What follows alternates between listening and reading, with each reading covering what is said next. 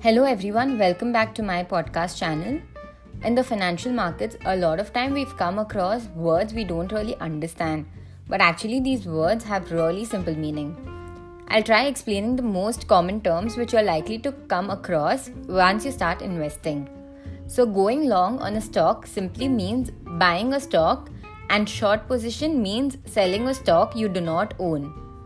Basically, when you expect the price of a stock to fall, you can sell a stock even if you don't own that particular stock, and once the price falls, you can buy it back. So, this way, you make a profit even when the stock prices are expected to fall. Square off is a term used to close an existing market position. For example, you have 100 shares of company X, and when you sell these 100 shares, you're squaring off on company X.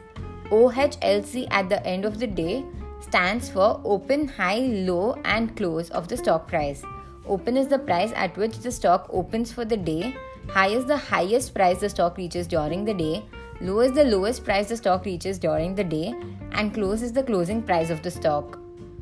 Bullish is when you're expecting the price of a share to go up, and bearish is when you're expecting the price of the shares to go down. Margin trading is when you're partially pay for an investment and re- and the rest of the money is paid by a broker it's basically borrowed money or leveraging to buy an investment.